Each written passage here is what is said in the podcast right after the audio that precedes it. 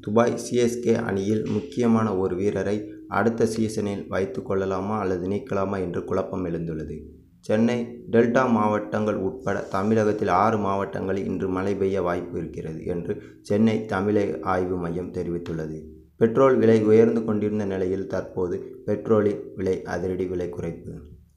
இன்று மூடுகிற நான்காவது கட்ட ஊரடங்கு திரையரங்குகள் திறக்கப்படுமா அடுத்த கட்ட தளர்வுகள் இன்று வெளியாக வாய்ப்பு. திண்டிவனம் அருகே லாரியின் மீது கார் மோதி மூணு பேர் பலியானார்கள்.